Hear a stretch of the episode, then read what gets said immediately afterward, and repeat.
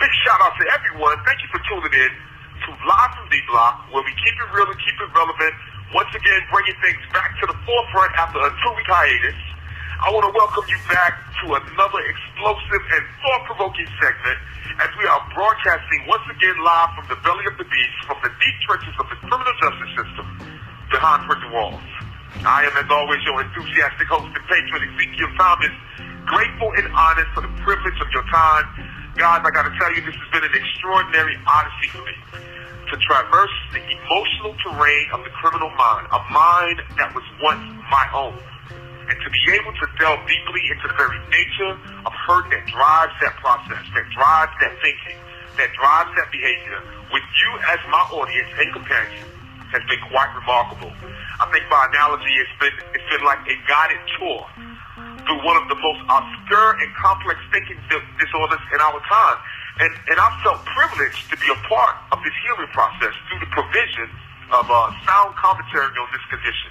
I think the natural progression of this process is to transition the conversation from simply being an oral critique of criminal deviance to providing you with some literary resources to further deepen your evaluation of the subject and the subject content.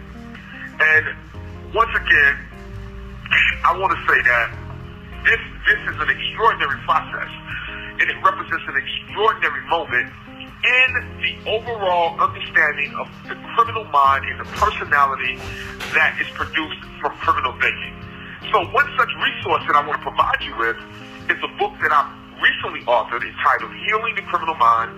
And this book intended to explore very key facets of not only the pathology of criminal thinking, but also the principles for healing the criminal mentality in itself. Now, in our last segment, we talked about how emotional toxins such as negative life beliefs and uh, false life assumptions can play a very significant role in fostering criminal deviance and in fostering an oppositional view of the world.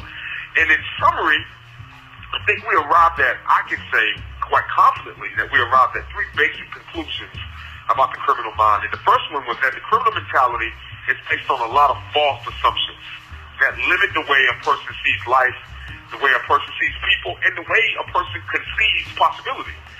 Second, um, what we realized and what we came to understand was that many of these assumptions have been based on past life experiences that are often characterized by trauma, tragedy, and generational dysfunction.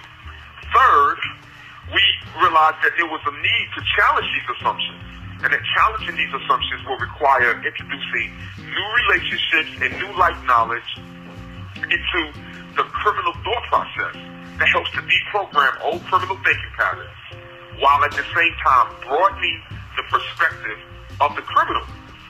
So a part of that re-education process is what I want to talk about today within the context of my book, which emphasizes or which we will attempt to emphasize um, in this discussion, such things as identity crisis, negative self-opinions, um, an oppositional worldview, and finally thinking errors and dysfunctional life beliefs that hinder the process of remorse-driven transformation.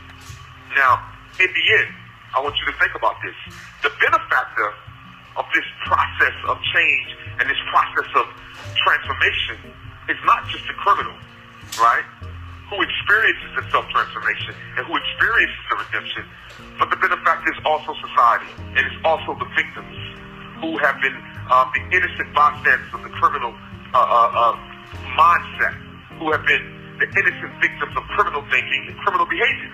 The end goal, my friend, is to create a world where there are no more victims who are uh, uh, brutalized or who are victimized by criminal thinking and criminal behavior.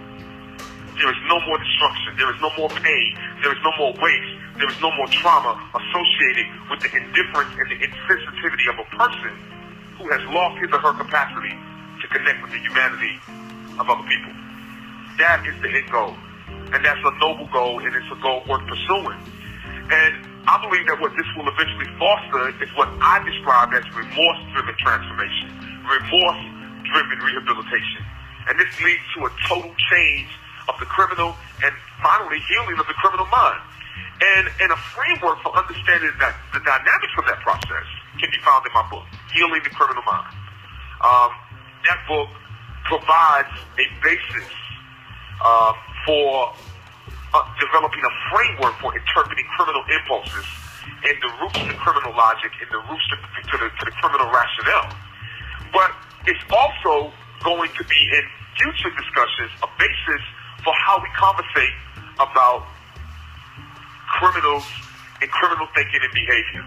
Now, today, I want to focus some attention on what I can describe as being uh, foundational to personal change and criminal reform, and that is the issue of remorse, which I mentioned, aforementioned uh, a, a few moments ago.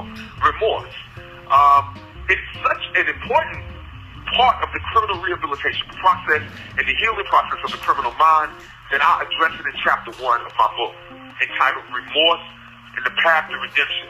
But I want to get a little deep into this subject by asking some very pertinent questions about remorse. What is remorse? What are the emotional dynamics and the conditions that must first occur to produce a remorseful mind? I mean, is remorse something that we express by words or is it something that we express by action? Is remorse something that we learn or is it innate and instinctive to our nature as human beings? I want you to understand that these are not just rhetorical questions. These are very, very deep and profound philosophical questions. They have real life implications on the thinking and behavior of real people. Uh, they produce real consequences. They affect real relationships when they are not answered in a very healthy way. So these questions are serious. And I pose these questions because they naturally transition from our last conversation about um, an unhealthy emotional life and moving into the next phase of criminal healing, transitioning out of the toxic belief process, out of these false life assumptions into a remorse mind is the natural progression of the conversation. And remorse or developing a remorseful mind can be considered the apex of healing and the beginning stage of true redemption. But all of the emotional uh, uh, uh, baggage that we've discussed and all of the emotional levels that we will encounter or that the criminal will encounter, none of them are more significant than the, the, the emotional level or the emotional tier of developing a remorseful mind.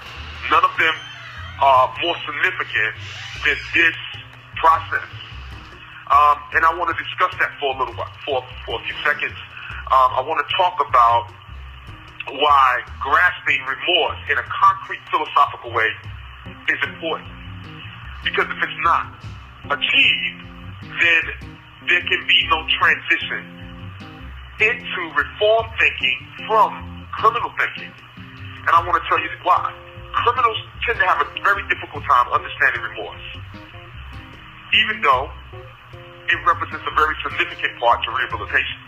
They still have a very uh, difficult time conceptualizing what remorse is, what is remorse, and how should it be applied. And one of the biggest reasons for this is because that when we think of remorse, we're thinking of something that is a relational concept.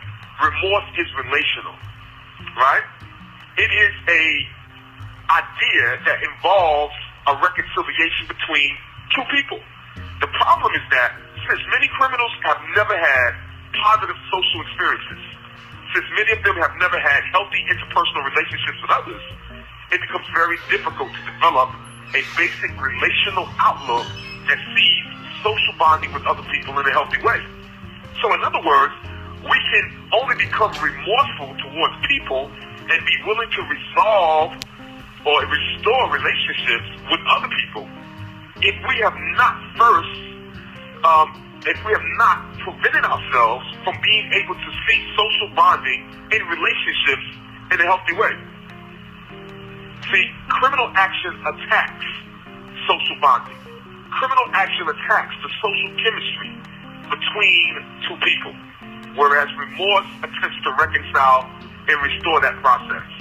As long as a person has a very deficient way of looking at relationships or sees relationships as something hostile, as something as something adverse, then that person will not be able to develop the remorseful mind needed for criminal rehabilitation because remorse requires having a relational outlook on life and a relational, a healthy relational outlook between you and another person.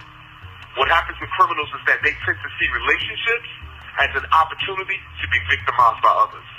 They've been so hurt, they've been so damaged, and they've been so wounded by past relationships that they have lost faith and trust, not only in relationships, but also in people. Right? As we transition our conversation into the, the process of healing the criminal mind, one of the first things that the criminal mind has to heal from is this negative view of relationships, this this view of relationships as being the, the enemy of safety and the enemy of happiness. These stereotypes that have been generalized into such a way that they form a general indictment against all people because of past relationships that have been negative with just a few that we've had interpersonal experiences that have been characterized by tragedy, trauma, and abuse.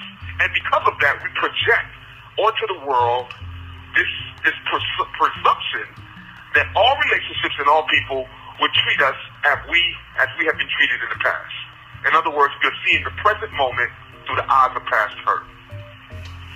My book, as we transition through uh, the contents, will address the healing process systematically, but starting with remorse as the foundation for criminal rehabilitation.